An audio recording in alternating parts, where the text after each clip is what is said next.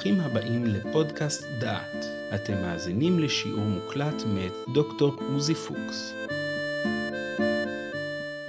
אנחנו בפרק י"ד, במשנה י"ד, בפרק א' במסכת אבות, והיא חלק מרצף המשניות שכבר קראנו אותם אתמול ושלשום. הלל אומר, הווה מתלמידיו של אהרון, הוא היה אומר לגד שמי עבד שמי, דיברנו על זה אתמול, והמשנה שלנו היום, הוא היה אומר, אם אין אני למי לי, וכשאני לעצמי מה אני, ואם לא עכשיו ומתי.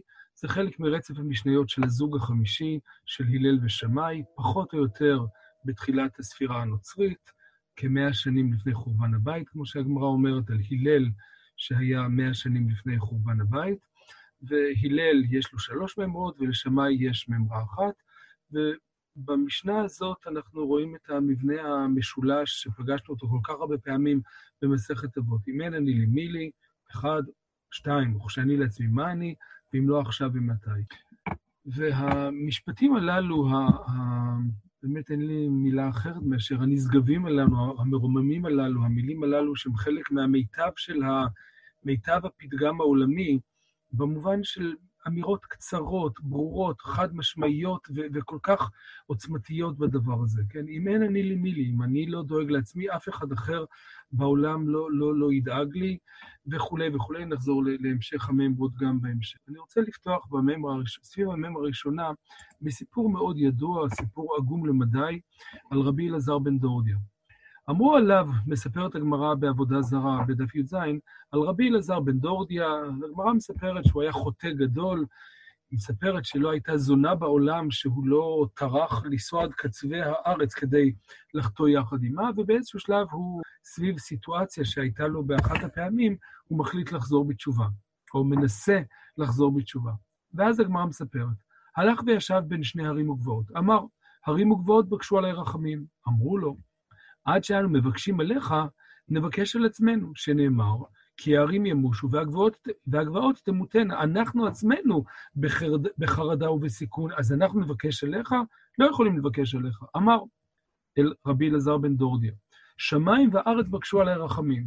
אמרו, עד שאנו מבקשים עליך, נבקש על עצמנו, שנאמר, כי שמיים כעשן ימלכו, וארץ כבקת תבלה, גם אנחנו בסכנה. אמר, חמה ולבנה בקשו עלי רחמים, מה יותר גדול מהחמה ולבנה? אמרו לו, עד שאנו מבקשים אליך, נבקש על עצמנו, שנאמר, וחפרה הלבנה ובושה החמה. אמר, עכשיו הוא מגיע לדבר הרחוק ביותר, כוכבים ומזלות בקשו עלי רחמים. אמרו לו, עד שאנו מבקשים אליך, נבקש על עצמנו, שנאמר, וכולי, ואז הוא מסיק, אין הדבר תלוי אלא בי. הניח ראשו בין ברכיו וגאה בבכייה עד שיצאה נשמתו. יצאה בת קול ואמרה, רבי אלעזר בן דורדיה מזומן לחיי העולם הבא. הוא לא ממש מצליח לחזור בתשובה במובן של לשפר את החיים שלו ולחזור להיות אדם רגיל ונורמטיבי ולא חוטא, אבל הוא כן מצליח בזה שתשובתו מתקבלת והוא מניח את ראשו בין ברכיו וגואל.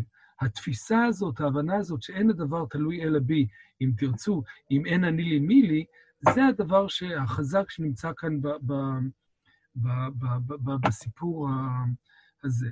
על הדברים הללו, על המשפט הזה, אמר אין הדבר תלוי אלא בי, יש דרשה של מורי ורבי, הרב שגר, זכרו לברכה, בספר דרשות שלו לימים נוראים, והמאמר וה, כולו, הדרשה כולה, מוקדשת, הכותרת שלה היא אין הדבר תלוי אלא בי. והוא שואל, בין השאר, על מה בוחר רבי אלעזר, כן? כשמסופר בגמרא שהוא הניח ראשו בין ברכיו וגאה בבכייה, על מה הוא בוכה? על מה בוחר רבי אלעזר? ראשית, על שנות החיפושים הארוכות שבוזבזו. חיפשת דבר במקום שאי אפשר שיימצא בו. וכאן אני מניח שהוא מדבר פה גם על רבי אלעזר בן דורדיה, וגם על, וגם על וגם על, על כל אדם ואדם. זאת אומרת, הרבי אלעזר בן דורדיה, שהגמרא מספרת עליו שהיה הולך לקצה העולם כדי לחטוא, זה לא סתם איזשהו בעל תאווה, זה לא סתם מישהו ש, שיש לו איזשהו חשק בלתי נשלט. מדובר על אדם ש, שמחפש, שמתאמץ, ש, ש, שרוצה למצוא איזשהו מקום בעולם, איזשהו סיפוק בעולם, איזושהי, איזושהי הרגשת מציאות בעולם, והוא הולך לקצה העולם ועד, ועד קצוהו, והוא לא מוצא את הדבר הזה, והוא בוכה כשהוא... מגלה את הדבר הזה, ש, ש, ש, את החטא שלו, אז הוא בוכה על שנות החיפושים הארוכות שבוזבזו, בזבז את הזמן שלו להבל ולריק בשביל כלום. חיפשת דבר במקום שאי אפשר שיימצא בו, כן? לא תמצא את הסיפוק שלך, לא תמצא את התשובה שלך, לא תמצא את, ה, את היכולת שלך להשתנות במקומות אחרים. זה קורה רק אצלך. אדם מצטער, כותב הרב שגר. באמת, רק ברגע שהוא מגיע להכרה המוחצת שהוא-הוא האשם והוא-הוא השב. אתה עשית. כל זמן שחיפש אחר אחר, אפילו אחר שיעזור לו, לא היה מסוגל להצטער באמת. זאת אומרת, כל זמן שהוא חושב שמישהו יעזור לו, כן, במקום אחר רב שגר מתבטא את זה, כל זמן שאדם חושב שיש איזשהו רב או משגיח או, או פסיכולוג או יועץ שיוכל לעזור לו, הוא לא באמת יכול לקחת על עצמו אחריות. רק, סליחה, רק מתוך נטילת האחריות על עצמו, מתוך גילוי הדבר שבסופו של חשבון זה הוא ורק הוא, רק אז הוא יכול גם לבכות ולהצטער, וזה המוקד, או אחד המוקדים של הסיפור הזה של רבי אלעזר בן דורדיה, ובמובן מסוים זה, זה המשמעות, כן, העמוקה והמוחצת של המשפט הזה, אם אין אני לי מי לי, וכמה אנחנו מנסים לשכנע תלמידים וילדים ואת כולנו בדבר הזה, כן? אם אתה לא תיקח אחריות על עצמך, אף אחד לא ייקח אחריות על עצמך. אני חווה את החוויה הזאת בצורה מאוד uh, ממשית בימים הללו של הקורונה. אנחנו במכללה ובאוניברסיטה מנסים לנהל איזושהי שגרת לימודים רגילה, וכמובן שיש תלמידים ברמות שונות של, של יכולות להיות שותפים. רק הבוקר קיבלתי מכתב כמעט בוכה של אימא לחמישה ילדים, שאומרת, אני, אני קורסת, אני לא עומדת ב, ב, בעומס הזה של, של משפחה, ו, ו, ותוך כדי זה גם המשך הלמידה. ובסופו של דבר, אחת ה...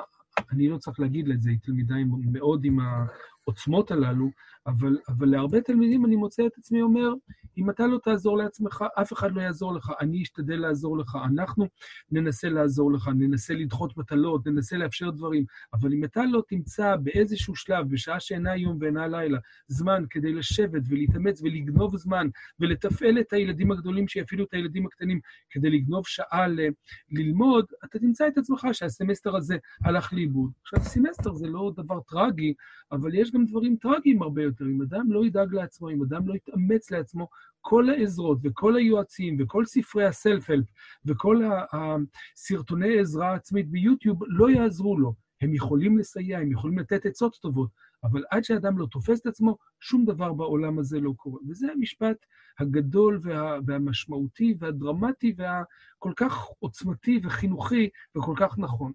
ואז בא הלל ואומר את היפוכו של דבר, וכשאני לעצמי, מה אני?